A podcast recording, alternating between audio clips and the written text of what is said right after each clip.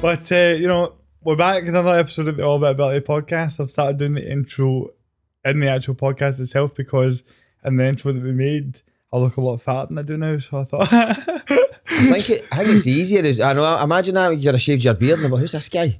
So I think doing it doing it live is a good. A good thing. exactly. Somebody said to me like, "You look so much slimmer than you do in your actual intro that I made like two months ago." So I was like, "I'm going to just start doing it now." Anyway, that's what I'm talking about, James. I just tend to ramble on. It's very rare in my podcast. I've done 70 odd episodes now by this point, and it's very rare that we have. I guess it's been on twice. I've already tapped you up to come on a third time as well, so that's brilliant. I'm going to ruin this podcast. Exactly. I mean, you would definitely be a, a, a first, third time guest. To be fair, Dan Conan might be might be chasing you on that. I don't know. We'll see. Start, But- don't start name dropping. but James Gardner, look, I actually, you know, you do a lot, have a lot of conversations with pe- people, right? And but the conversation we had around about this time last year is something I've really not forgotten about, um, because it was really one of the big reasons why I started the podcast was to showcase disability and Mhm. raise awareness and things like that. And the way you talked about your relationship with your brother and things, it was just really, it really connected with me. And I think at that point in my sort of journey, I was going through a bit of a bad time and didn't necessarily do your podcast justice in terms of promoting it and getting it out there and things like that. But it's definitely something that really stuck with me. And, and I was just wanted to say that to you, first of all, and say, how, how are you doing? How's Alexander doing? It's great. So just um, for anyone that doesn't know, obviously my older brother Alexander, who's was born in '76, so he's going to be 47. So he, he he's like he's like eight years older than me. My older brother Alexander has got uh, quadriplegic cerebral palsy. Um, so he can't walk, he can't talk, and he communicates with his eyes up for yes, down for no. Um, so the conversation we had, I mean, it was really interesting because when I came on here, and I think it was maybe even about a year and a half ago, Kieran, I think it was, think it was mid sort of lockdown, if I recall. I don't think it was, it wasn't before the first lockdown, and it wasn't after the end of everything. I think it was kind of, it was before the studio uh, got a glow up. It was, be- Yeah. it was before he did a glow up on the the, the studio. Um, so it was actually.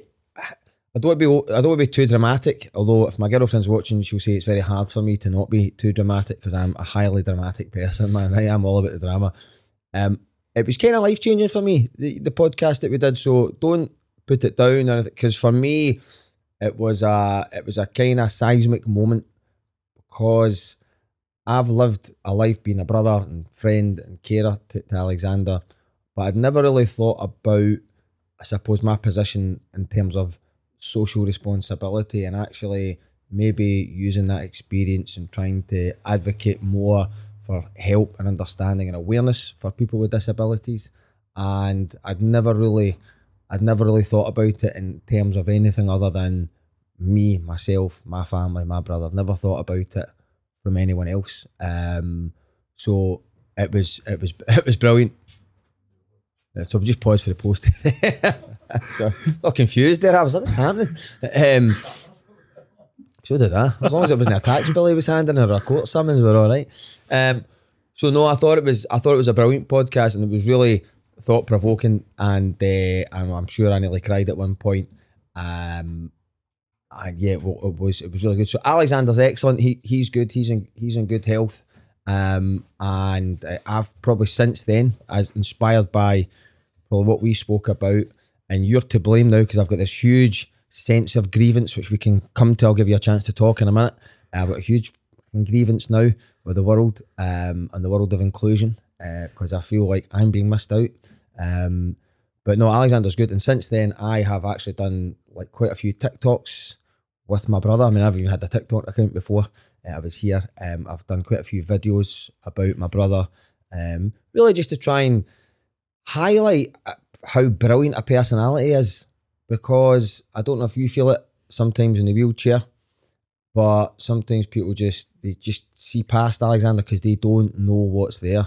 You know, he's he's profoundly disabled in terms of appearance. It's it's overwhelming uh, for people. Um, according to my girlfriend, and she was very honest enough to, to say that. So for me, it was to kind of highlight how brilliant he is, how funny he is, uh, all these sorts of things. So no, uh, it was a a great podcast, and I'm delighted to be back. Well, well, I, I don't really know where to start from there. It's, it's, it's um, first of all, very kind words, and I really appreciate you saying that. I think that the the whole point of the podcast really is to raise awareness in that way, and, and you having that experience with your brother and, and going through that life. You know, you said that before that kind of thing, you're you're you're very focused on your own situation, but I think that everyone has, You know, there's so many there's so many times I've met people where they've been like, you know, before I met you, I never even thought about this. Mm-hmm. Even even me, even meeting Paul to the extent Paul, we did this. a cou- cou- We've done a couple of things where we filmed vlogs, and he was like, didn't realize how difficult it was to get about and things like that. Mm-hmm. Um, so you know that is the actual conversation of equality and all these things. It seems to forget about the fact that disability is is not really seen as much, especially in Alexander's case, because like you say, when it comes to different extreme levels of disability, I think the more disabled someone is, it's like the more uncomfortable people are with it. I, I think so definitely, and I think like you say as well, the word "dis," you know, the the prefix of "dis," I'm I'm quite quite interested in English and semantics and the creation of words because you can you can figure out the meaning of a word just by knowing what the suffix or the prefix is or whatever. So "dis" there's always um a negative connotation because it's uh, disinterested, disavowed, disemboweled. Um, disdain, so it's not a good thing. So to diss someone is, an egg. So you've got disability, and like you say, the podcast's not called all about disability, it's called all about ability. So, as you say, when you look at the conventional measure of disability, right, which my brother would score extremely high, but actually his ability is fucking off the charts in other areas, like his ability to communicate despite the huge disadvantages that he has is, is off the charts. But like you say, all people see is the disability. And something that I've kind of come more and more aware of is, is nobody gives a fuck about disability. You know, I'm going to generalize here, but by and large, nobody gives a fuck. Because unless it affects them, they don't care. And I don't think there's a lot of sympathy for disability out there as well. I think that um, there's a sympathy there if somebody gets cancer or fucking has a heart attack or whatever. I think there's a there's a sympathy there. Oh god, that's sad. With disability, I think it's inconvenient for a lot of people, and they just go, "I don't, wa- I don't want to look at this. It doesn't affect me." And I think the pandemic was a big thing with that. Just uh, shield them all, leave them at home. So what? It's not a big deal. People, and I don't want people to. I don't want people to have to experience a personal matter like disability to care about it. Do you, do you know what I mean? Like, mm-hmm. and like, because I'm not saying I'm any better than anyone, right? I'm only, I, I'm only passionate or interested because, of course, I've grown up with it with my brother. So you know, when I went to the Tesco yesterday, I'm looking at a van parked in a disabled bay, a couple of workies in for their roles, and I'm wanting to go up to him, going, "You fucking doing? Like, where's that going to get me in life, right?" But and they'll, I know what they'll be thinking. Ah, fucking nobody a wheelchair here, pal. They don't care, but maybe I wouldn't care. Maybe because society don't teach me to care. Don't teach me to give two hoots about people with disabilities. They do not teach you to care about that. I only care about that because I've seen it with my brother, my brother's friends. So I'm I'm more aware. I'm not any better than than, than, than anyone else. I just think my circumstances have have made that, and I just kind of think that that that's something since I spoke to you has, has really put a fire under me, and I, I am nursing a huge grievance with a whole raft of people um, because you know there's a drive for inclusion now, which is great. You know, and particularly in the media, but only if it fits into this wee bit here. So, yeah, we'll have a disabled contestant on Love Island. Ah, it's a club foot, cool. Now, I'm not being dismissive. This is my own my own experience. You know what? When I grew up, I just kind of thought you were disabled if you were in a wheelchair. You know, I looked at how how disabled my brother was. You know, can't walk, can't talk, can't sit himself up. So that's disabled. Then somebody else, rightly so, would say, ah, "I'm disabled. I've got a fake, knee, I've got a false kneecap, an artificial kneecap." I'm thinking, "You're not disabled." Now, that's not. I'm. I'm not right for saying that. I'm actually not a good person for that. That's just my. That's just how my life framed it. So when you look at things like Love Island, you had. Uh, I remember last year, oh, first disabled contestant on Love Island, club foot. All right. I'm sure that brings challenge. I, am not a disabled person. I'm a straight white man, so I've got more privilege than anyone. So I don't know what that means. Really nice to see. I don't watch stuff. I was watching it all on TikTok pretty much. The the the girl Tash, and she's got the cochlear implant. That's great. But like you say, that's it. So you know, you have the guy that can wheel himself about, get him on it. You know, what about all these other mm-hmm. voices and people? Because they are people. What about all these other people that are out there that are living life and thinking thoughts that are not being represented because it's not convenient? James, I absolutely love it. Like you have no idea how much all what you just said that connects with everyone that has a disability. And I think there's there's a few kind of major points there that we should touch on. One is that what you're experiencing right now is the is the is the the fight that it takes to go against all these things that we're talking about. Like every disabled person and everyone that is close to someone with a disability know like experiences the fact of what you're up against is this this mountain of what has already been there for most of our lives and the generations before us of how disability has been looked at as a sort of vulnerable group that we that's seen as an inconvenience and seen as people that you know we just kind of want to get rid of them. But going to something you said there, I think as well was we are talking about how you know people don't people don't care, right? And I think all of our all of what we think about, about different things are based off of what we experience.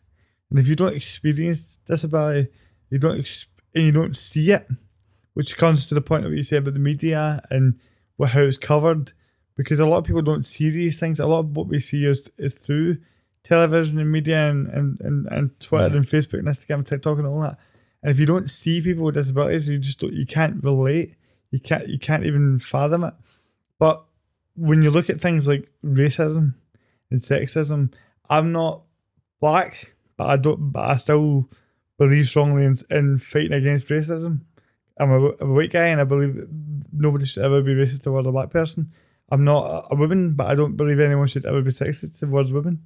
It's the same for disability. The more we talk about this, the more that we we, we raise awareness, the more that we work together, the more that people will be like, well, we should be fighting for this group as well whether you're disabled or not. I think I think that's it because because I mean it's it's hard to because because what happens is like you say you fight you've got to, I mean you don't realize until the older you become you realize more and more how your trauma has affected you and everyone no matter how well adjusted or loving or stable or materially wealthy or emotionally wealthy background you've had everyone has trauma you cannot avoid having childhood trauma. You can't you can't avoid it, right? And then that affects how you behave later on in, in, in life. And you know, I used to fight a lot. Um, I wasn't a very good fighter, so you know, I got battered a lot. Um, but I would fight a lot when I was, you know, a teenager, when I was in my early twenties, because I was angry, and I didn't know that I was acting out, and I didn't know why I would need to act out. So when you look back now and you go, right, my life with my brother, my mum and dad, and my sister, all very loving life was about Alexander and, and should be because he needs more help. And as a result, you adjust your own needs and your own personality. And my first thought is about my brother. You know, I've I've shared the room with him. I have to push the bed up. I used to have to push the bed up against his because his leg would stick out, and you know he's got spasmodic motions, which means when he takes spasm, his leg starts twitching, and before before you know it, he could fall out of the bed. He has, so we would push the bed up I'd push, get into bed, push my bed up against his. You know, when I wake up in the middle of the night, freezing cold, I have to think, is my brother cold? So my my thoughts are always about someone else. So that also impacts how your relationship works because I'll go that to my girlfriend. Why did you not get me one? For the shop. She, well, oh, didn't ask for anything. I'm like, oh, fucking mortally wounded, right? Because she's got herself a Coke Zero, not me. How, how, how dare you do that, right? But she's not done anything wrong. This is because I've always had to, because Alexander can't say, woo, me, can I get one? So you're always saying, oh, do you need anything? So I've been brought up to always think about other people, right? And that also uh, turns me into a martyr. Do you know what I mean? My girlfriend says stop being a martyr, you know, because I'm like, no, it's fine. Don't worry about me. You know, um, because that's what you've got to do. And then everything, as you say, is a fight. You know, and even like we're just there talking about the parking space thing. That's another fight. You know, you spend your life fighting. You spend your life, and then people end up getting fed up. They go, "Oh, I know, but just let let it go." And you do have to let so much go to get on with your life. You know, I've taken Alexander out into pubs, clubs. I've taken him to King Tuts. You know, fucking King Tuts. That's a tenement flat, basically. King Tuts Wah Wah Hut. Turned up. I mean, I was 18, and this was my mum had been doing this for decades before, and my dad. And then, you know, I would take him out and we're going to a gig, and I'm turning up and I'm going back to the bouncer. Right, big man, go and do us a favour. Could you just stand at the bottom of his wheelchair? I don't need you to lift it because because people think, oh, we'll carry the wheelchair up, and you're like, good luck with that, mate, because you don't realise how heavy the wheelchair is. And you need to pull his wheelchair up the 14 steps or whatever it is at King Tuts. Then you've got him in at the gig. That's the next thing. Fucking everybody's standing there. My brother's here in the wheelchair. This is before the smoking ban. So it's just me and my brother. My brother's arms flail about because he's got cerebral palsy, right? And you know, it be sudden jerk and make and he's worried that somebody's cigarette's going to stub out in his arm because that's also happened to him. So I'm at the gig and I'm going, right, mate, uh, excuse me, pal, could you do a wee? Could you just stand there? And I'm creating a human barrier and I'm moving people about and I'm 18.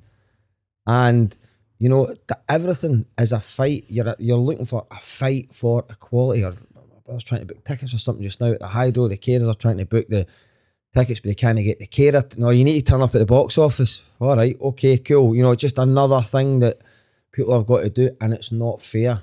And then you're kind of left going, and if you fought everything every day, you'd end up busting your heart and burst into flames. So what's sad is you've got to leave a lot of stuff, haven't you? You've got to just go. I know it's not fair. Let's just let's just get on with it. Let's just let's not because you'll noise yourself up over it. You know what I mean? So it, you're right. It is the fight all the time, and when it comes to inclusion, I'm trying to talk about my brother with my comedy and whatnot.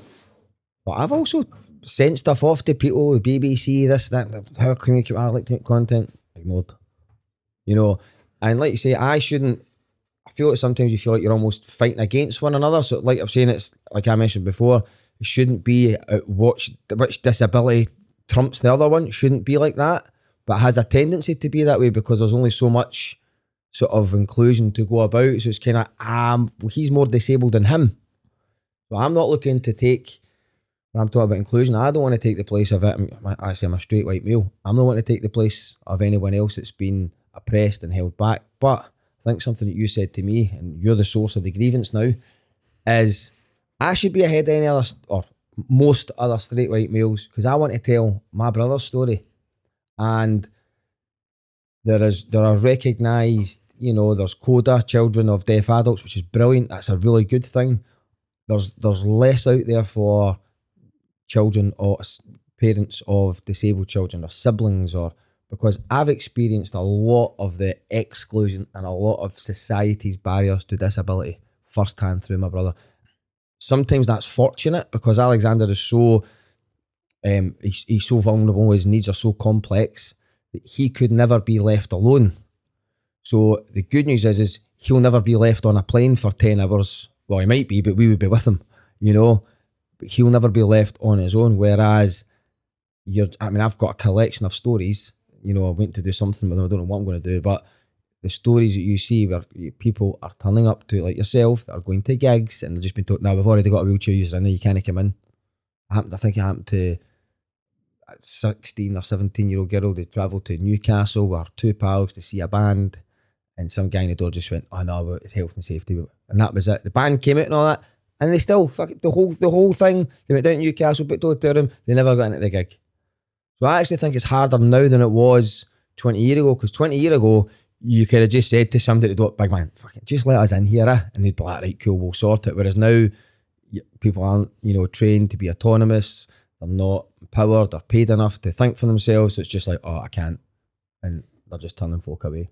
Now that that's a really interesting point to make because I think that First of all, you're totally right, but I've never really heard anyone say that before.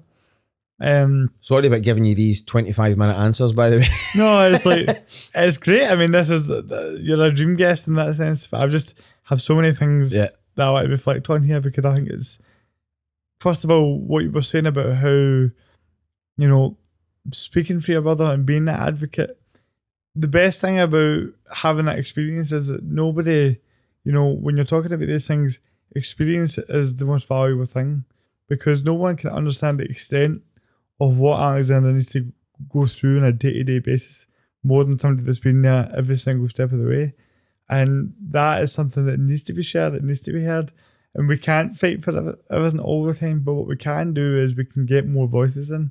Mhm. And that is what these kind of conversations are for is that, yeah, maybe the two of us can't take every single problem and solve it, but we can get more people on board for them to take some of the problems and them to fix some of it. And Aye, I think so. I think.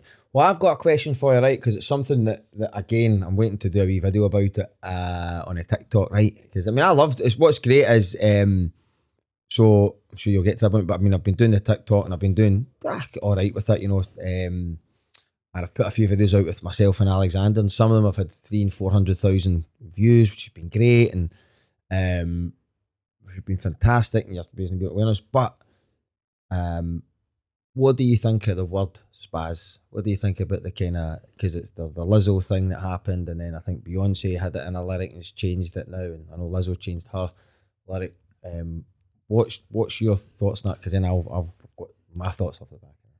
it's an interesting question. I think it kind of comes back to what you were saying before, like just before I forget this, like Mm. when you were talking about how it's harder now than it was maybe 10, 20 years ago because now everyone's very aware of or it's a health and safety thing. It's it's it's as if they have a more political correct reason to not let you into the club or not let you into the bar. And it's like whereas before they would have been like, let me just take it take this person up here. Yeah.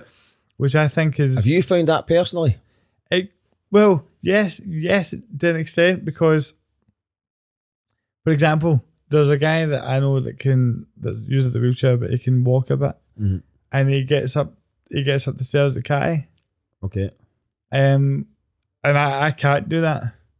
But now Catty think that they've got wheelchair access because there's Who, one. who's Catty? What's that? It's like a it's a big nightclub. It's a cat house. A cat house, sorry, because you were calling it the cat. I was like, you can tell I'm obviously a non-cat house user. I mean, I was the shack, you know what I mean? Never the cat house, you know what I listen, mean? I, listen, I've never been in the cat house, yeah. but he can get in there Yeah. because he can walk up the stairs a bit. Mhm. But because he can do that, they think that they've got wheelchair, Wheelchair access. access, yeah. And to come to the point of accessibility, I always, for people that maybe listen to this and are thinking, well, what is the big deal? You know, what is it?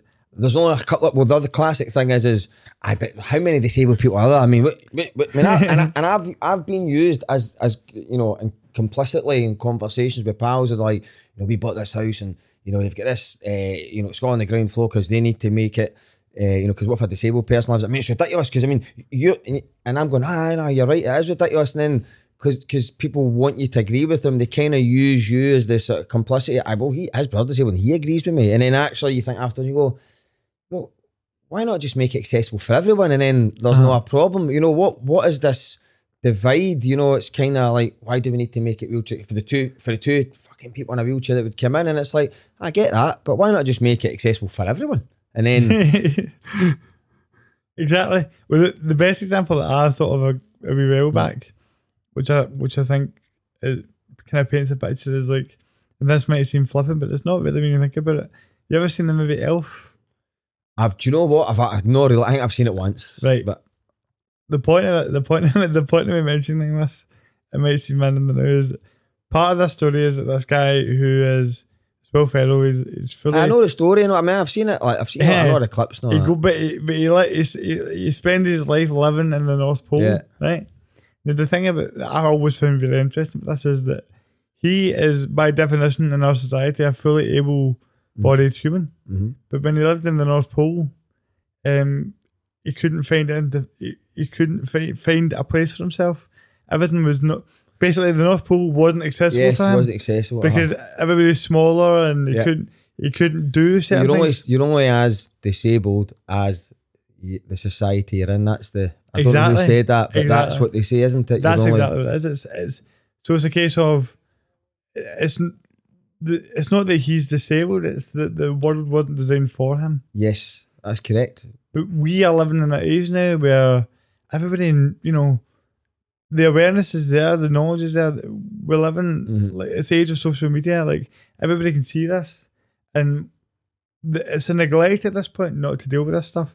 To come back to your question about words and speci- specifically, I think that there's a certain section of people that have decided to be offended for us on things, and it's kind of like, well, I think that we kind of need to take back these words to an extent. You know, Yeah. I used to be really offended by it, being like somebody saying like uh, somebody calling me cripple Yeah. or whatever the case, right? And it's like these words, you know, have been used to describe certain groups of, people with disabilities as very vulnerable and Mm. can't can't take care of themselves and things like that. But I think that the more that we can show that we are, you know, we are, regardless of me being in a wheelchair or Alexander's situation, we are whole human beings that have our own lives, and Mm. and whether you call me spaz or crippled or whatever, it doesn't. It, that nine times out of ten comes from that person's deep desire of wanting to feel better about themselves more than it is to do with, about you. I think so. I think for me, there's the, there's the different use of it though. There's the kind of common usage, and it's it's really interesting because again, I, I'm not trying to preach because I've used the word. I mm. have used it indiscriminately. I have used it in, as as banter. You know, as the as, as- you see it in American films, the Inbetweeners, like Kevin Bridges, who I think's amazing. I'm not trying to get Kevin Bridges cancelled, right? You know, but he does it, but he goes, "Eh, nah, nah, nah, nah." like hmm. that's that's mocking disabled people, hmm. and it's it's like I say, that lies dormant in me, and it's only in the last couple of years I'm going, ah, fucking maybe not right that actually. And, you know, we watch Friends every day, as everyone does on the Netflix, and you're watching and you're going, things you're watching, you're going, oh, not, not, a good word that is it, or you know, watching an episode yesterday and throws a disabled woman's leg into the fire, and you think, it's kind of all right. I know it's a sitcom, but it's classic. Or disabled person, bang, there the punchline, right? Mm-hmm. Uh, You know, um, It's a good point. right? And with the word spaz or spastic, like I didn't even want to say my brother's condition is spasticated quadriplegic cerebral palsy because you think I don't want to associate him with that word because people have have actually claimed that word and decided to use it negatively so that it's now a, a, a casual term. Don't be such a spaz. Don't be a retard. Stop being a mongo. All these things, right? And like I say, shamefully, I have used all those words. Not out of there's no deep psychological. There's me trying to act out. It's just you, like you say, you fight that many fights, and then you're playing football with the boys, or somebody else using, ah, he's a fucking, and you say it right, and that doesn't make it okay. So I'm not trying to come at it from a point of perfection. I'm saying, listen, I have used those words, and you know they're no, they're no good, and I just think it shows you because they're negative. Because I've seen people, comedians, trying to justify, ah, it's a medical term, and right, okay, you don't call anyone, all right, you wee chemo bastard. Mm-hmm. Nobody goes, ah, oh, wee fucking cancer, eh? Are you, you wee cancer? All right, okay. Yeah. I'm not, I'm not aware of that. Uh-huh.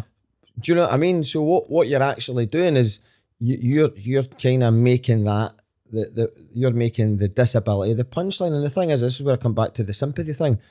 Nobody asked to be disabled. You know, and I know there's a whole range, and I'm generalizing because I'm again I've not got perfection on this subject, but most of the disability that I'm I'm aware of and I've experienced and friends with it is it has been an accident at birth, a genetic def- defect, just a, something that has that could happen to anyone. And and whereas if somebody sadly, you know, is befalls one of these dreadful things in life, whether it's cancer or heart disease or what, there's like a kind of almost like a sympathy there.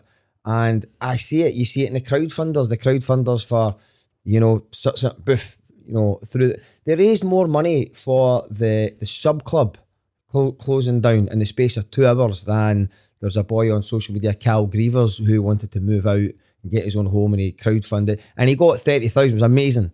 But it took me about a year to crowdfund that. Whereas, you know, I think they raised 40 grand for the, the sub club in about two hours. You know what I mean? And that's fine. I, I can, I'm not the judge and jury to decide what's right and wrong in life. I'm just giving my opinion and where I see people's views on disability. And it comes back to when I think about the use of the word spaz, people have just taken that now and it's, you know, because they're not. they- don't use that in a racial slur now, do they? Uh, you know that used to be something people would, would say. You know, stop being Irish, for example.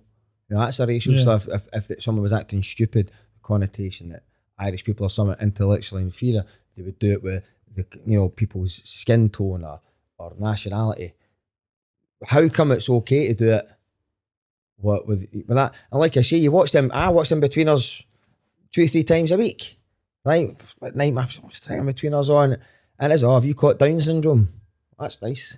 And actually, I'm not. And this is where I think people get angry because they kind of lash out when you point that out. Ah, fucking stop being, stop being woker. That's it. And you're just, and it's just a conversation that needs to be had. It's not trying to cancel anyone. I would be heartbroken if they cancelled them Inbetweeners I've dubbed all that out. Same with the Kevin Bridges routine.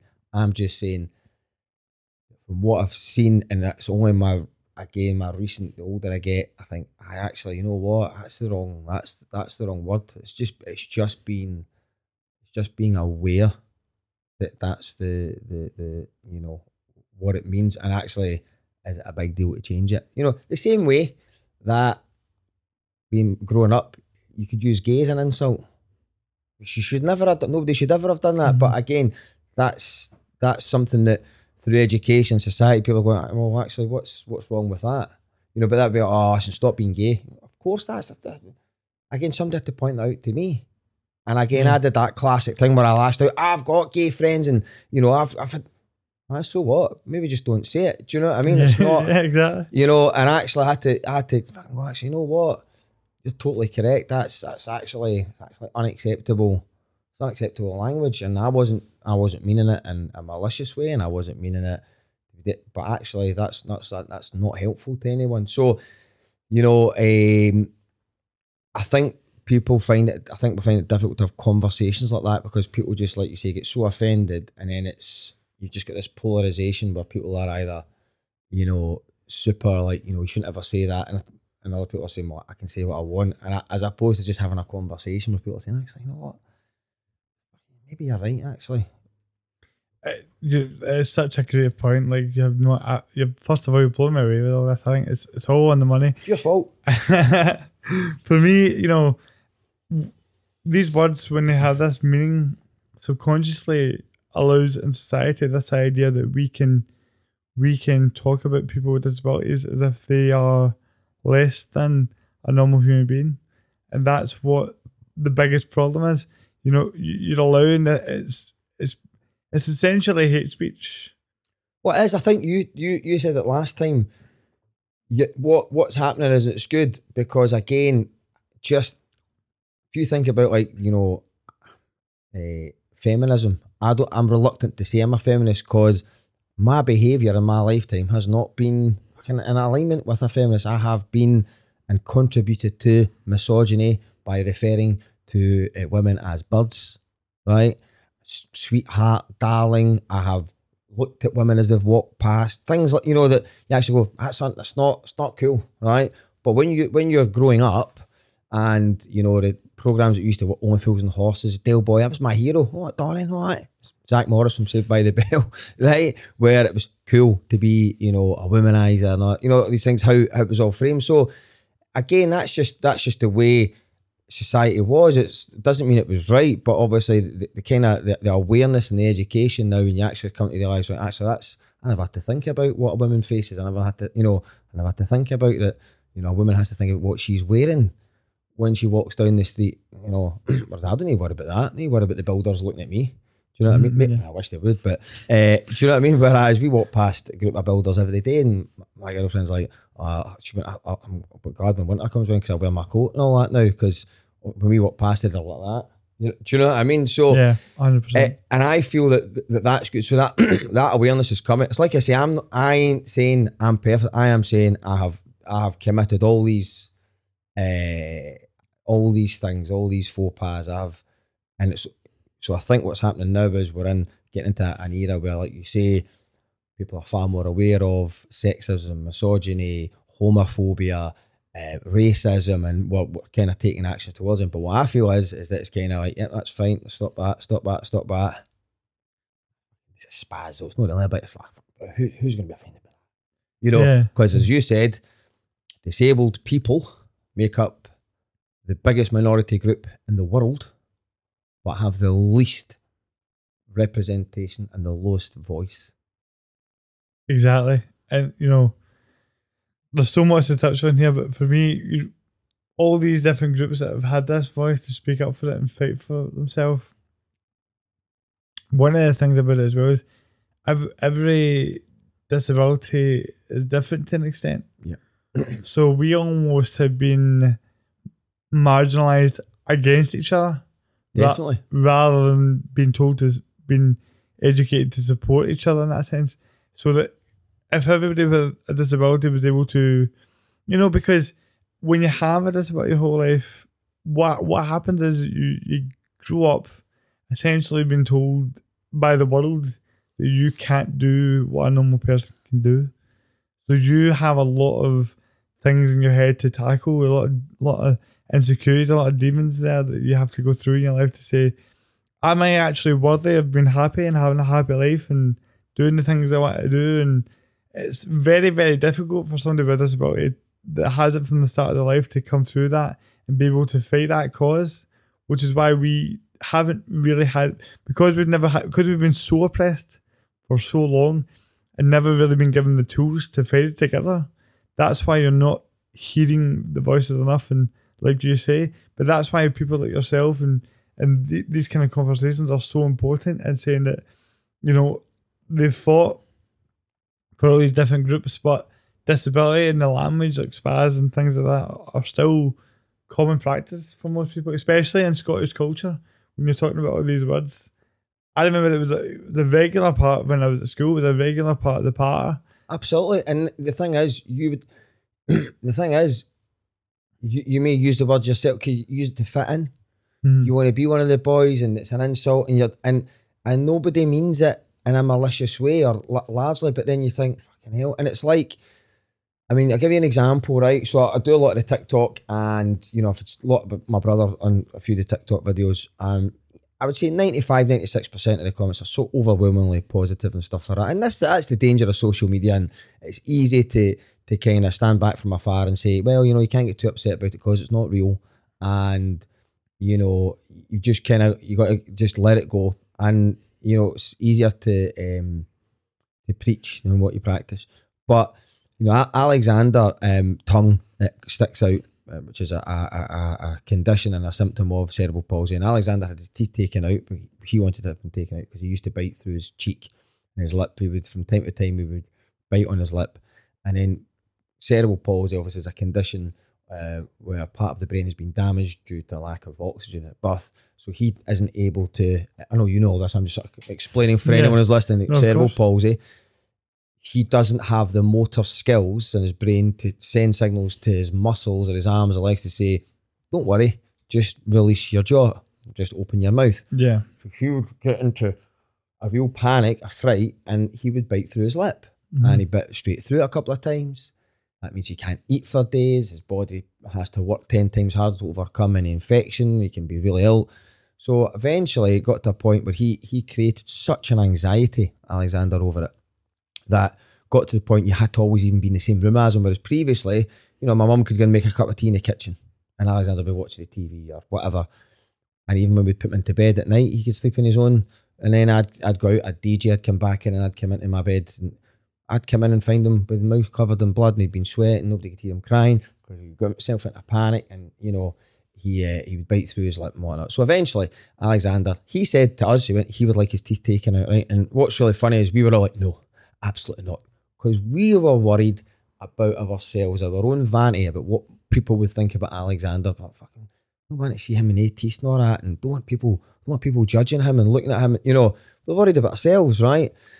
And my sister, who's a dentist, uh, was working in the hospital at the time, so he had his teeth removed. And Alexander still to this day says it's the best thing he's ever done, right? Because all of a sudden it's removed that anxiety. He can't harm himself that way. It just gives everyone a bit more freedom and flexibility. You know, his carer can be in another room, getting something for him, whatever, coming back in.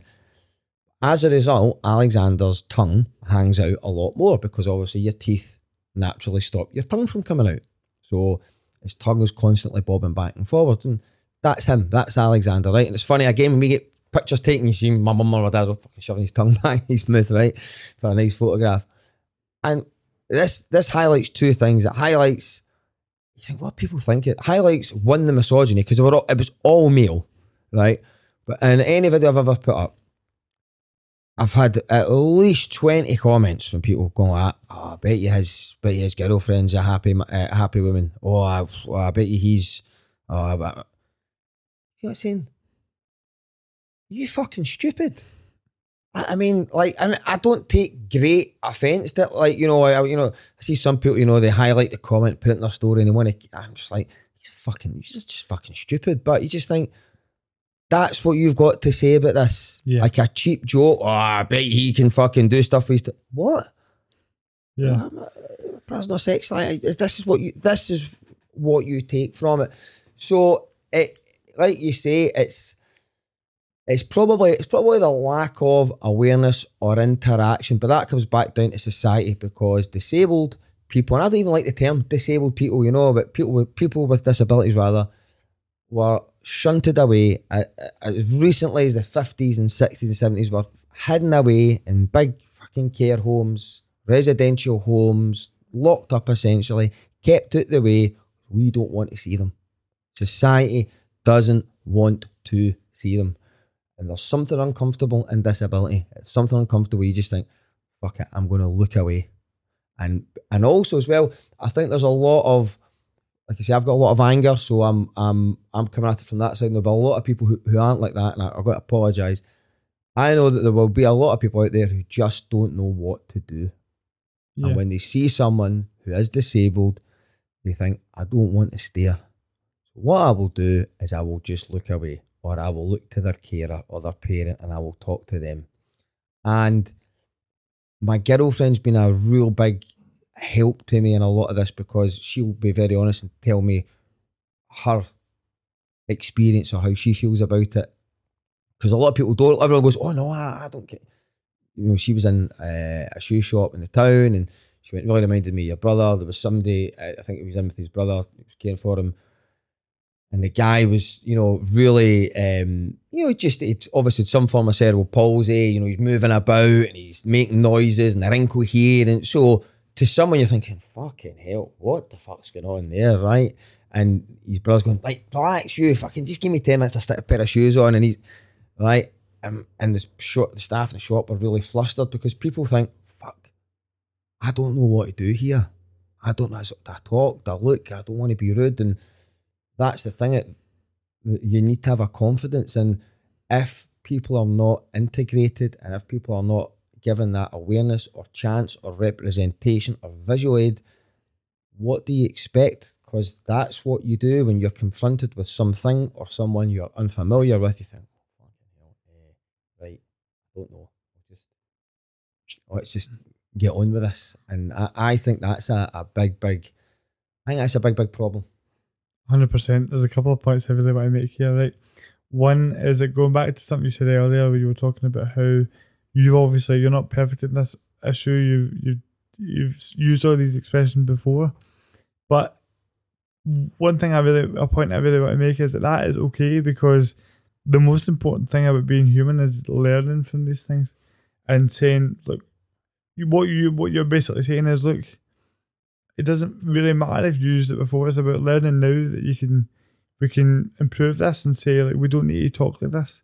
We can talk about disability in a better way we can be more supportive of each other, which is why someone like this has really been um, on my mind a wee bit. So bear with me, but this Andrew Tate guy, man.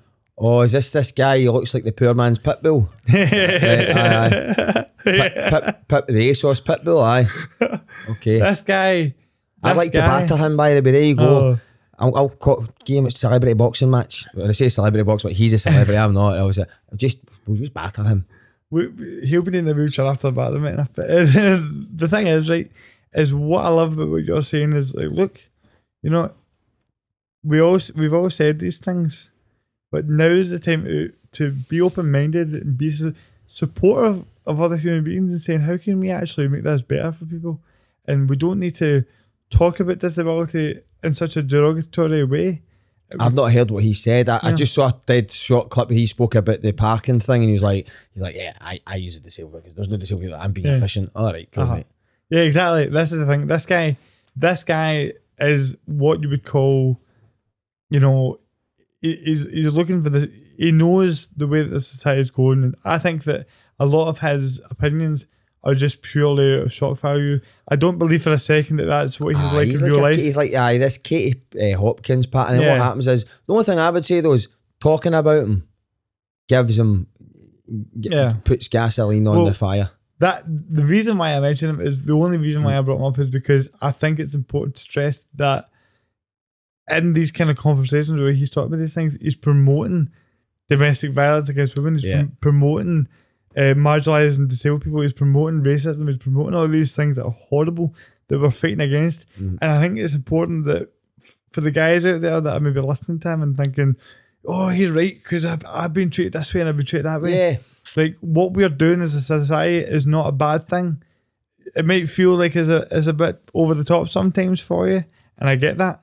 But it's important that if you if you're a young guy listening to this, to remember that the most important thing that we can do is supporting each other and not encouraging the idea of going backwards. That's what he's doing, and you can be better than that. So I just wanted to make that point for any young guys that listen to this podcast, but also going back to what you were saying a couple of points like you know you were talking about how um even as early as the 60s and 70s people with disabilities were put in care homes and put away and Mhm. told not to do it but you've seen that as early as 2020 in this pandemic where we all had to we were all basically forgotten about. Yeah, and even even still like people are going to hate this right?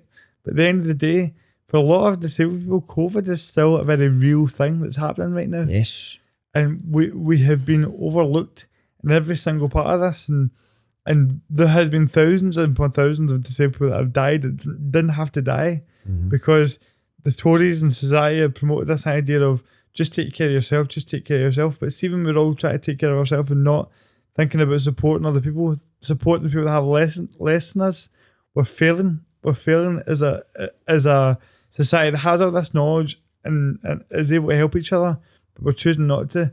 You don't have to, you know, you as an individual can empower yourself to, to know that helping each other is the best way of doing it. And and I think the pandemic showed a lot of people that maybe we, we really should value disabled people more and we really should try and take care of each other more. And I think that's an important point to stress.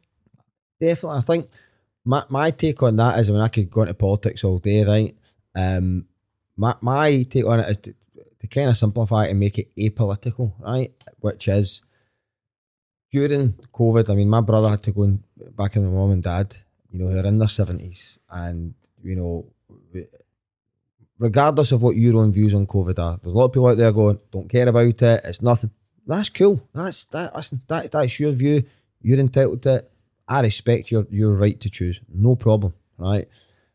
I think what people don't realise though is um what life is like caring for someone with complex needs or special needs or someone who's disabled themselves and think, well, I'm not I'm not going to take the chance, you know, whether it's one in a hundred or one in a thousand. I'm going to take the chance, right? Because what you're saying is I might die. What? You know, that's that's like that's like going and playing with the buses. Okay, one might hit me. Do you know what I mean? So who's going to do that? People people didn't realize, or people don't realize unless they have first hand experience of it. And the only way I would that I would try and sort of assimilate this is what people now on social media when a gran or granny dies, or their dog, or their great uncle, their papa, and they feel that loss. And you see them on Facebook, five years, lost my best pal, my nan, R.I.P. nan, you're up in the sky. That's heartbreaking. That's someone that they love. Who is to judge and say, ah, but she was 95, mate. She had a good life. Nobody's saying, you know, that's not cool. That's someone Yeah. loved that. I only think about my brother. I don't love him any less. I don't love him 75%. Well, you know, he's he's 40% capable, 20% capable of of of of an able-bodied person. So I kind of, you know, I don't love him that much, or expected to live X amount of years. So you know, right? I I love my brother more than anyone else, almost. You know, in this the same way that someone can say that about their nan, their papa, their dad, their mum, their their dog, anything. That's so. You know, whoever is disabled is loved as much as anyone, and the loss will be felt as keenly as anyone. So, I think all you're looking for is a wee bit of awareness to go, yeah, that's cool, right? And you know, if you don't believe in it, cool. But you know, you know what? If, what if your mum and dad's in the, the supermarket and they've got the mask on, and somebody else is no bothering their whole doing it? You think, yeah, but I don't want to go home and pass that on to my son who's extremely vulnerable. I don't need you to tell me how vulnerable my son is because I know. You know, I think that's the thing. I just think that, as you say, we are there's a tendency in some areas we're becoming more selfish as a society and we're starting to reframe things in a way that justifies our own behaviour to go, ah, well, I'm just going to do it anyway. So I think you've got the culture war, which is the attack on, they're now calling woke nonsense. And yes, and this woke, woke's not a bad term. Woke's actually just about becoming a better person. It's not, you know, oh yes, oh, this fucking woke nonsense. When people say that, they're angry. When people, I've heard people, and you can see the anger in their eyes because they're, they don't want to look inwards and go, I actually, you know what, it's not it's not my fault. It's the society that I was born into and you know shaped by. But actually, yeah, you're probably right. We probably have been. You know, there's an inherent misogyn- misogyny in society where you know we sexualize women, we create them, turn them into objects. Like I, I know people, friends who get really annoyed when you know, um, you know, they give it the you know, um, men teach your sons better. Ah, what about the women? They should be teaching them better. Not all men. Well, it is all men because you know, a woman don't walk down a dark alley and go, could be a good guy that's down at the bottom of there, so it'll be all right. They, have got to just go, fuck, no, I'm not walking down there. It's, you know, it's a dark alley. And you know, uh, you, you, know what I mean? So it is all men, you know, and if you're a good guy, then you, you, know, you don't need to worry about it. But yeah. I think that's, I think that's the bit is, is actually just recognising, well, yeah, you know, it is us. Um, you know, and yeah, but, we, you know, we're not great at this. We're not great at race relations. We're not, I, I, probably are, you know, disabled, you know, mm. a, as it were, and we we need to make more of an effort. That's, I think that's, I think that's it. Like I've got a real fear. Uh, my brother, I think they're going tonight. So him and his, his, his girlfriend and a few of their friends, of they're all wheelchair users with varying degrees of of, of, of ability or and they're all going to that. Is it the Vega, the the Yo, the hotel, the bowling? I think that, so. They're all going up there. Mum's like, mate, you can go along tonight. And I'm thinking I will. And then part of me is just anxiety ridden and dread ridden because I just think, hope nobody's fucking rude to them. Mm-hmm. Hope they're not palmed off. And that's a terrible thing to think because that's me making a judgment on folk. And from what I'm aware of so far, it, you know, they've been really helpful and they've like, yeah, look, come up, we'll do something for you and you can hire it out. And I, I just get a feeling I pat my stomach. I think, I hope, you know what I mean? Because yeah. because that fears it's not unfounded. It's not it's not it's not based on nothing. It's based on experience of exactly.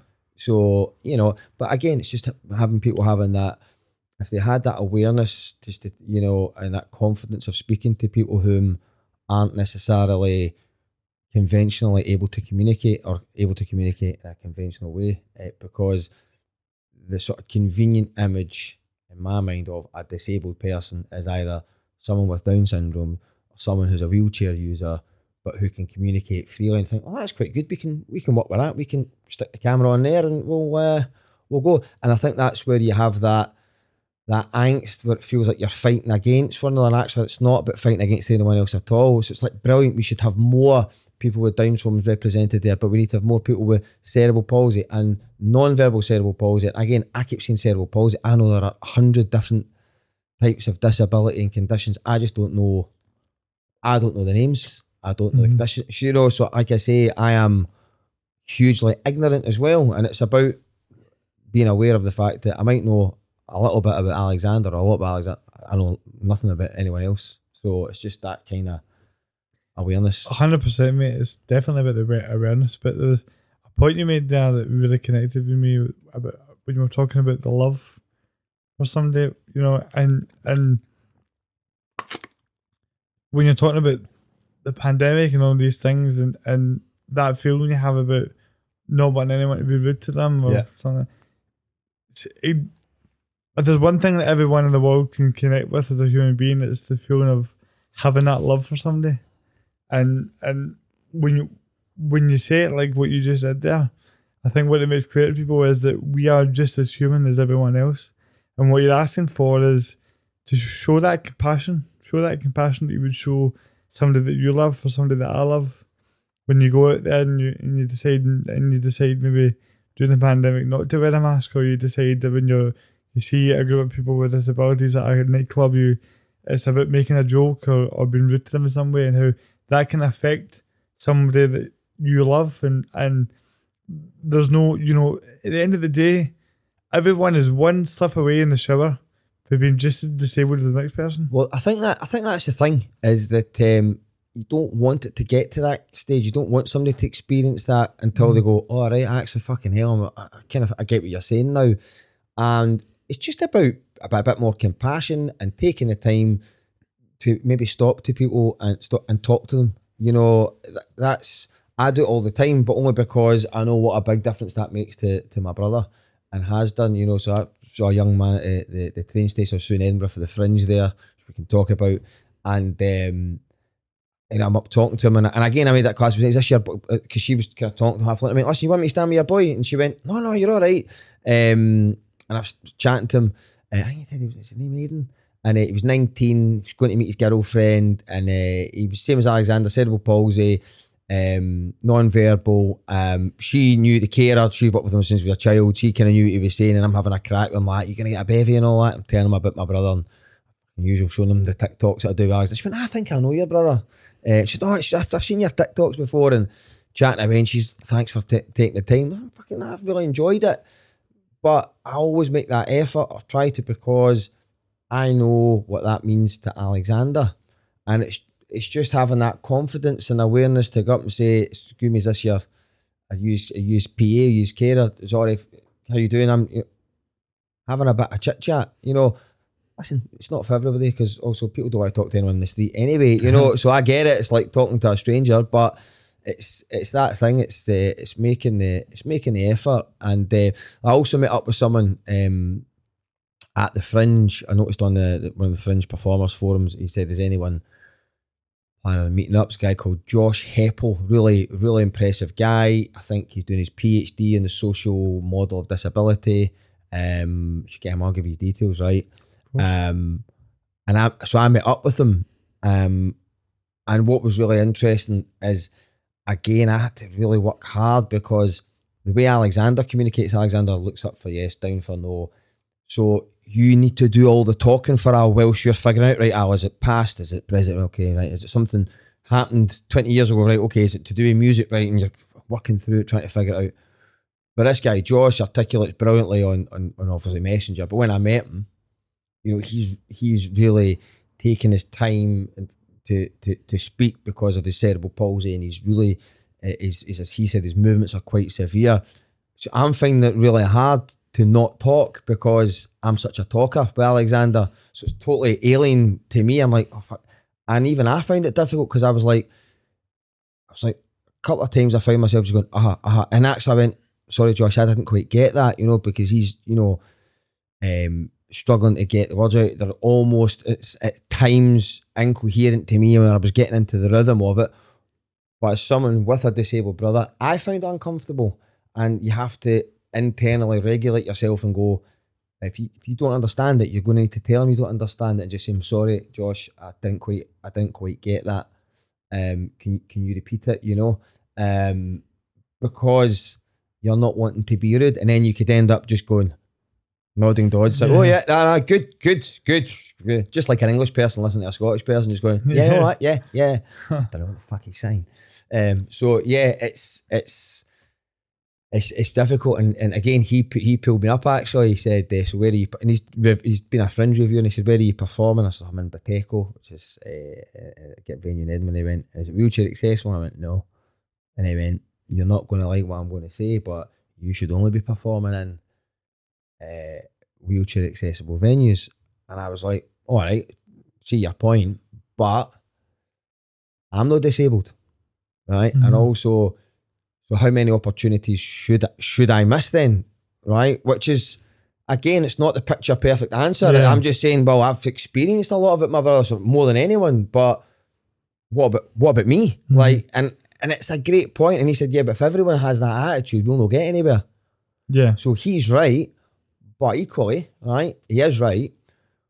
But I won't get to play a lot of the wheelchair accessible venues because the wheelchair accessible venues are the big venues, Yeah. right? So as a comedian starting out, you know, the gilded balloon aren't going to go like that to me.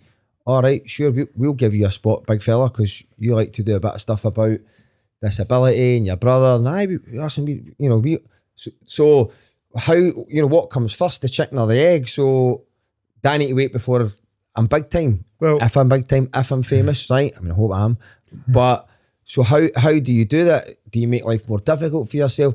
So being principled comes at a cost as well, and and that's a really, I mean, that's a conversation that, that needs to be had. And again, like there's a drive for uh, inclusion and diversity, but I think I'm being missed out there, particularly in comedy, because I'm choking to say fucking me, because I'm wanting to talk about these experiences with my brother, and I've got material, and even just from, I've come from that I've come from that household, so actually, I'm one step closer to that, that diversity tick because I can at least give you that experience. But I don't know, maybe that's Yeah. not. Maybe that's just a straight white male wanting to skip the queue and use his brother's his blue badge. Eh, You know, so that's the other thing. I'm also conscious.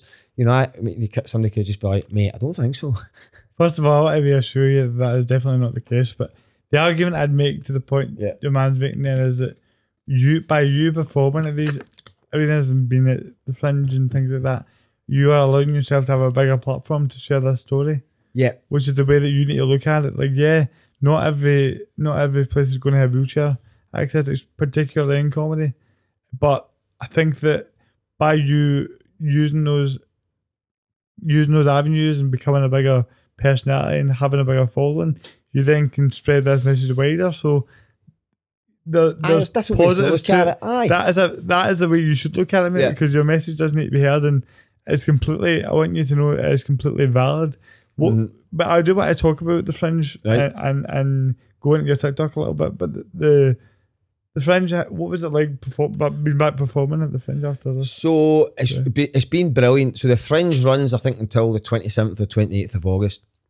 I didn't think I was going to get to perform this year because the job that I was doing, and also my girlfriend and I were going away next week. We've got a wedding to go to, like in France. Makes us sound very jet setting and transatlantic, right? Well, not transatlantic because it's in Europe. That's a really stupid thing to say.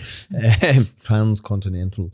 Um, so uh, initially, I thought there's no way I'm going to get to do this fringe, and then as it crept up, I thought I at least try and get through and do a week. And so I've done, I did a week's worth of gigs.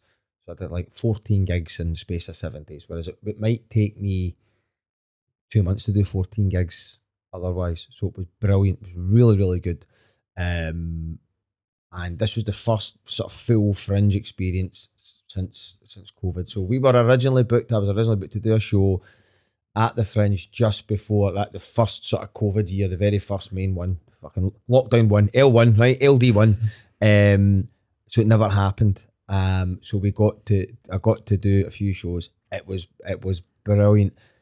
But being a Glaswegian, I have been totally ignorant to the fringe because obviously Glaswegians do not like to travel into Edinburgh. They don't like to admit that Edinburgh's good. And we're like, at the fringe, right, fringe, what, pure arts and all that, man. Pure, I don't think so, man. Right? Um, so totally. I mean, and then the only times I've been through the fringe, I'm like, we'll go through the fringe for a baby, soak up the atmosphere and all that. If I see a show, I'm like, no, I'm not going to see a show, man. Is the first year I've gone through sort of as a comedian, and I was like, wow, this is just imagine ignoring this. You know, it's like being into it's like being into WWE and not going to WrestleMania. You know, when it's on your doorstep every year. Uh, you know, it's it was brilliant, really, really good, good fun. No, I'm glad to hear that. I think you definitely deserve these opportunities. And when you know, last time you were here, like you'd mentioned before, you didn't even have a TikTok account. No, But I think it's fair to say that you've kind of blown off a bit on that, mate. uh, I've done, it's, it's been it's been great. What's really funny is um, probably coming back to the more central theme of the podcast, and it's funny because I'm almost wanting to apologise for talking about all these things because I like I'm always worried about people. Listen, we'll talk about something happy now because I don't want people to think, oh right, bleeding hearts going on about disability again. um, the the TikTok thing. So I was really we're all held back by fear, and I'm very outwardly I'm outwardly very confident, right? But of course, nobody's born confident right? Confidence is something that you develop, and confidence is just an act. At the end of the day, it's an act, and you just do it that often that you kind of believe in yourself. You know, but I'm as insecure as anyone. Um, probably when I was here last, and I was putting up wee clips on my Instagram. I was probably holding myself back because I'm so concerned about what my mates are going to think. Because your, your fear is, oh, this Gardner doing more a mad clip. Have you seen him doing fucking sketches and all that? Like that I'm not saying anyone was thinking that, but that's what I'm thinking that they're thinking. You know, so you're ruled by fear like anyone else. You're worried about what everyone else says. So TikTok, I wish I joined TikTok in lockdown one when everybody else I'd have a million followers on it by now, right? You know, that was a classic, you know, ah, TikTok, aye, listen, I'm not an nonce, mate. You know what I mean? Like that was the patter that people were hitting it with, you know, like um and I can't somebody else, guy called Mikey Motion, really interesting, funny guy, right? Comedian. He's a bit off his head. He's he's a really good guy. Um he puts up all these daft clips on Facebook and all that. And I thought, I need to do more of that, you know, sketches. And it was my friend as well, a guy called Jim Daly, who he gave a wee shout out to, really lovely guy. He's got a four star reviewed show. It's on at the Fringe. It's called Football and Fatherhood, right? He talks about Tony Cascarino and his journey as a father and what names mean to him and why he named his kid. What so, and he said to me, I did comedy with him in London 10 years ago, and I never followed it through as a course. Uh, and I never followed it through, and he did, and he's a full time comedian, he's an author, he's a podcaster. Uh, and he said to me, Oh, your wee video. He said, That's the type of thing you should put on TikTok. And I think I put something on TikTok and it never happened or what. You know, anytime you upload anything, you're like, Why does that not get 5 million views? Right, forget it, doesn't work. So I put something up and I, I just ignored it, didn't really know how it worked. And I went back to it. Um, and it's funny, my name on TikTok is Jamesie Cotter, right, which is a character in Rab C. Nesbitt. Now, I never watched Rab C. Nesbitt just when I was growing up in Summerston, my, my older cousin Shug and my pals, they used to call me Jamesie Cotter. Just rotten patter for Wayne's, ah, Jamesie James A. Cotter. And they still to this day, they call me Cotter. So when when I'm 39, right, for any of the kids listening or watching, right, before social media, you had websites, right? And how you made pals, you made pals in real life, but also going back to 2000, if you remember any of this, Paul, you used to have websites and like you know we done a website called the night before website nightbefore.com and it was all about nights out in glasgow. So people that log in and oh the great night at the garage last night. Oh great night in the shack. And it was like a, and it was a general forum where people would oh my boyfriend's dumped me again. And people would talk about it. And oh has anybody seen the new sopranos episode? So it was just and you used to have to have usernames. You have to have a username and a wee a wee it's called an avatar a wee picture right? And they'd put up pictures of themselves. It was just all like I know, somebody had a picture of Paulie Walnuts, you know what I mean? And his username was called The Sopranos. And I was Jamesie Cotter. And when I had a Bebo, my name was James. You know, because obviously all these other names were taken up. So I just put my name as Jamesie Cotter on TikTok. And it sounds, that I still have my own picture, but sounds daft. It just gave me that little bit more confidence to express myself because I thought, none of my pals are on TikTok. Nobody will see what I'm up to. And I can kind of just go on with it. Right. And that's, when I'm saying it out loud, I'm realizing how absurd it is. But that's a fear, you know. You you can be held back from doing things that you want to do by yourself. You can be a mental prisoner at your own, you know, hostage, as it were. And you think, oh, I don't want to do. I'm worried what people are saying. And I just started doing the TikTok uh, clips, and it's been brilliant, man. I think I've got like over six million views. I've been in a, a, few newspapers. I've been in Glasgow Live about five times, right? Um, so I think Mark Reynolds, the footballer, used to play for United and Aberdeen, Zapalios, right? Name drop him. Uh, but I think Reynolds replied, "How long has your dad been working at Glasgow Live for?" um, so it's been great. It's been really, really good, and then really kindly, my friend Laura Boyd. I don't know if you know Laura. I've, I've heard that. She's before. the reporter on STV. She presents the What's On in Scotland show at half seven right. or seven o'clock. Uh, I've known Laura since I was 18. I used to DJ in the shack. She used to, she used to come and uh, she worked at Scottish Television when I was at Setanta. So we've been she's a dear friend. I mean, has been for a long time. She's got a column in the Sunday Mail uh, magazine. She's like, oh, you, you get a mention in my, my column and something. oh, great. I thought it was going to be like a wee, a big, it's a big column. And it's about, you know, the TikTok clips and all these sorts of things. So it's been, it's been brilliant because I think we did a show on Sunday there and I think 12 people from TikTok came to see that show. Now, some people might think, all right, fucking 12 people, but you know, if you're doing shows at the Fringe, you know, and you're getting 20 people, 25 people in your room, that's a, that's a good room. You know what I mean? Yeah. You know, if you're Susie McCabe or Kevin Bridges or something like that, okay, you can expect to sell out, you know, hundreds and thousands. But, you know, people came from TikTok.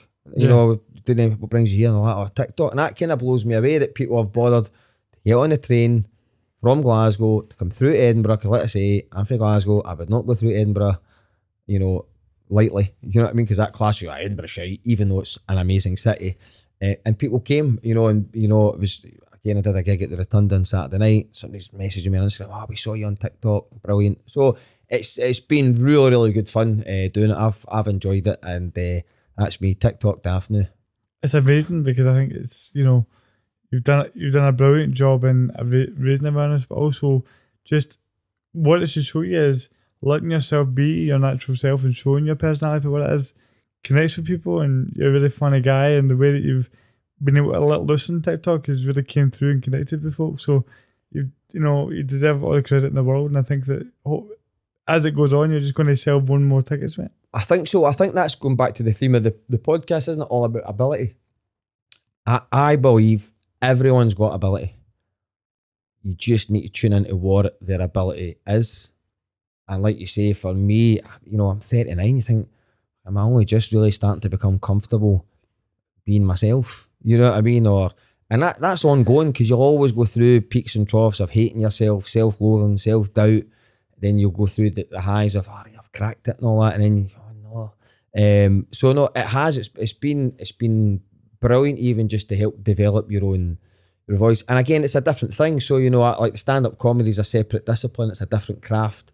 I want to keep sort of doing that and be able to perform there. But because again, there's there's a wee bit of angst, you know, in, in sort of certain circles within the comedy world where comedians will be like annoyed, and I'm talking about top class club comedians will be getting annoyed at TikTokers that have got hundred thousand followers, you know, guys that are reviewing tins of beans or some tins of beans or doing rotten uh, dances or whatever. Hundred thousand followers on TikTok, monetize that, you know, this top class, you know, working club comedians get two hundred. That's life, in it? You know, it's just you've got to you've got to you've got to tune into that. But I mean, I'll tell you, I thought it was quite funny, but I noticed at the Fringe, TikTok had a huge presence at the Fringe, huge. Uh, they sponsoring a few things. They've got a big TikTok kiosk you get into Edinburgh. It's near the, the National Gallery, and you can get free coffee. and They're giving it goodies and all that. And I'm noticing, seeing a boy, and he's got the same number of followers as me, and he's been put up in a hotel, and they're doing a treasure hunt for this comedy gig that's going on, this TikTok secret comedy gig, and I'm right. I'm like, why am I not involved, right?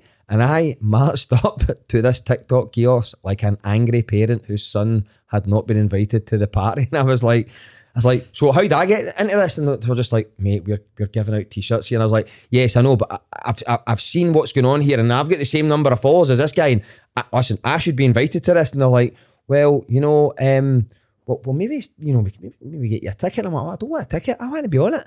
Right. And then um, I saw yesterday uh, the person that they had doing the secret comedy gig was Alan Carr. Big man, you could have made the tea for the guy that was helping out Alan Carr, but it just, I- you know, it just, what, what, you know, so I was like, all right, right, okay, maybe I shouldn't be involved in that one then. Thanks very much. But um, No, no, that's funny, mate. I, we we all have a tendency to get wrapped up in our own insecurities, and I, I have been the king of that for the past couple of years. But what's interesting is that the more you kind of develop an ability to self reflect, you know, I'm kind of in a weird sort of process just now of of finally sort of accepting the fact that I don't need to carry this stuff, and your brain sort of automatically goes back to well, you know, I need to be dependent on this person or dependent on that person or why are they not replying to me? Why is this happening like this or whatever the case? And and your brain, I think, fundamentally wants to go back to what you're used to and feeling those insecurities and feeling a certain way about yourself.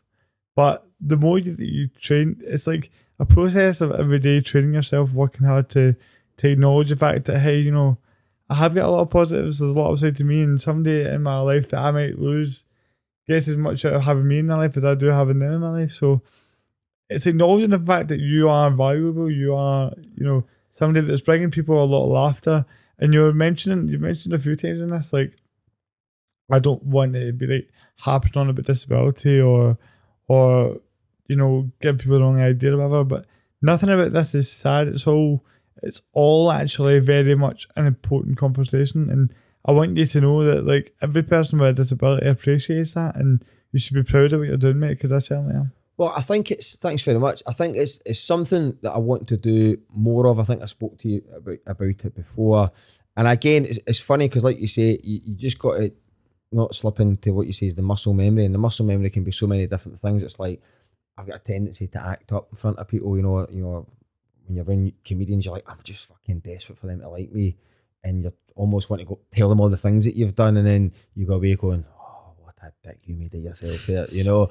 And I actually just trying to just kind of be a bit more chill and just sitting down and going, you don't need to try and make everyone like you. And also, everyone doesn't need to like you either. Like, and what I mean by that is, it'd be nice if they did. I mean, I would like everyone to like me, but equally, you might not be somebody's cup of tea, and that's all right. That's not because they're a bad person. Like, sometimes there's a tendency to frame it that way. You're like, ah, he's a dick. I don't like him.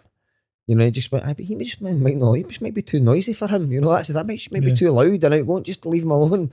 You know, and it's it's trying to not to fall into the muscle memory of acting up like that and uh, you know in those situations. And then, like you say, with the talking about disability thing, I think you're right. Like for example, Alexander, my brother, is as happy a person as you will meet. You know, Alexander, in a lot of ways, you know, some people think oh, he's got it really hard. I absolutely has, but he doesn't know that he's got it hard as well. In a lot of ways, he's happy. He wakes up every morning. He's, kind of pretty happy every day. Um, you know, he's he's got all the people he needs to have around him.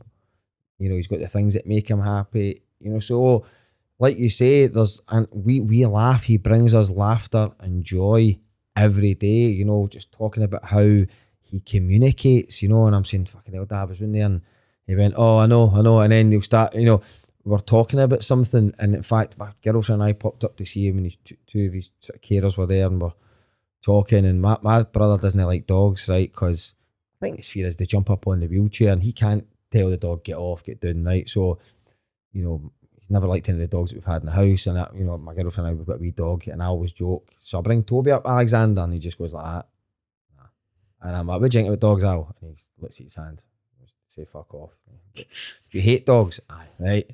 Um, and we started talking, and I'm, I'm, putting on voices, mimicking. So what I do is I put on voices to speak for Al. I'm like, James, I fucking hate every dogs on the telly, shite. Lassie, shite, boring, right? And he, he's putting his eyes up going like that. I mean, that that is the worst program ever. Lassie, a program about a dog, forget it. And then I was going, the only Doug, I like James, right? The only one, Doug, is Scooby Doo. My brother's going like eyes up, yes. Mm-hmm. And then my brother, right, just looks at you, he's trying to tell you something, and you're going, What is it, Al? There's a, something else. Uh huh, what is it? There's another dog that you like, right? Is it a film? Uh huh. Right, I don't film, I don't going through all these things and all that. I'm like, ah.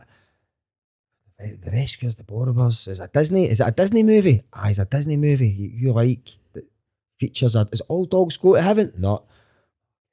And that's the thing, it's needle in a haystack because how do you get something out of what he's trying to tell you? Yeah. We're in his flat and he's going like that, he's looking down, he's got decks for him because he loves music and he's looking down, his flight case is full of records.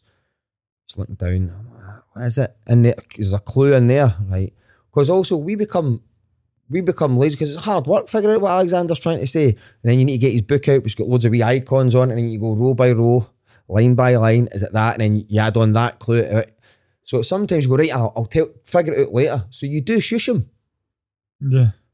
That's not like fair, but it's also not unfair because also, so that's the, that's the difference of complex needs. Because like you say, particularly when you're his family and you're so tired by looking after him, living your own life, whereas the carers can give more attention. So anyway, looking at this box. I'm like, let's lift up the box. All he can see, because my brother can't move, is just the tops of all these vinyls stuck together, you know? So it's not like he can see the covers, he can see the tops of the LPs. That's how I used to play his music for him when I was five or six years old. And I would run my hand over the top of the box of record like that, and he would go, uh, eyes up, and, he, and he'd, he'd know where the record was. So anyway, I'm like that, going up the vinyl, right to the front. He went, aye, front. So I start lifting up the record. One went, that one? No. Is it that one? No. And I'm thinking, is is there a soundtrack in here? Is there an easy out to this? What's up. Billy Joel. He's like, aye. Fucking Billy Joel. Did he do the soundtrack for uh, for this film? No. Billy Joel. He's still looking at me. I, is Billy Joel in it? Oh, aye, aye, it is. You know what it turned out to? I to Google it. He'd seen a film and it was that uh, it's like the Disney uh, version of Oliver, and Billy Joel plays the the, the character, the, the which is a dog. He went, I quite likes that character. and you just think the recall, how he's been able to think of that and tell you that from a canvas of nothing. That that blows my mind. Do you know what I mean? I'm going, where did you see it, Al? Aye, was it recently? Aye, because by the way, he's telling us where's it from. It was from the eighties. All right, he was about three years out, so for ninety one, right, and he said it was the eighties. So when did you watch it? Was it here in your flat? No, was it mum and dad's? Aye, mum and dad's. But was it on DVD? No. Was it on VHS? No. So on Netflix? And I'm going, Al, it can't be anything else, right? My brother when he gets angry, "Mm, look, cause right, look at his fingers to tell you fuck off. It is something else. Disney Plus, he watched it on. Do you know what I mean? So like it, it- you're like stuff like that, stuff like that blows our minds, and he will tell you stuff like that all the time. Tell you somebody, you know, he, he one day he told me about it was my brother-in-law's mum's birthday.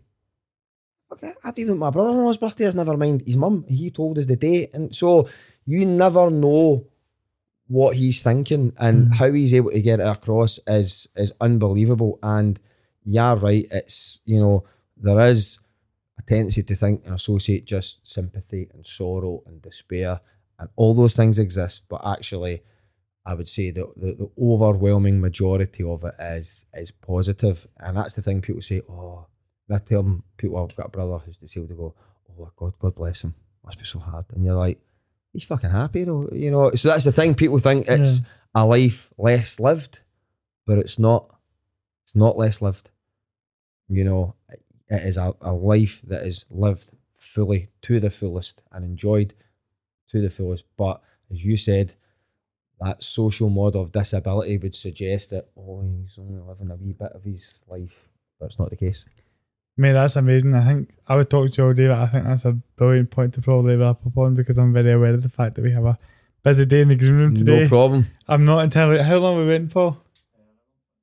I we're definitely touching cloth here. That's fine. I'm um, happy with that. Like, I, I could see you doing that. Don't worry. I, I was aware that was like a TV producer's instinct there, No, where you're just going, you're going, right, James, let's just wrap this up no, listen, mate. I would talk to you all day. I think your your story is amazing, and the point you finish on there, I, I think wraps up quite well in a bow, if you like. And That's that- why I was doing it because I knew it was the last point. That is the old, that was the old TV presenter's charm coming out there. That's, it was. A, it's honestly like I'm going to remember this conversation for the rest of my days. Honestly, like I think what you're doing is fantastic, and it's going to help people with disabilities all throughout the world. So keep going, keep pushing, and the TikTok and, and your your platforms are going to keep growing because you can tell that the main thing about you, mate, is you want to do good, you want to help other people, and I'm very grateful that you came on and shared your story today again. not at all. Thanks for having me. And I look forward to number three before Darren Connell. All right.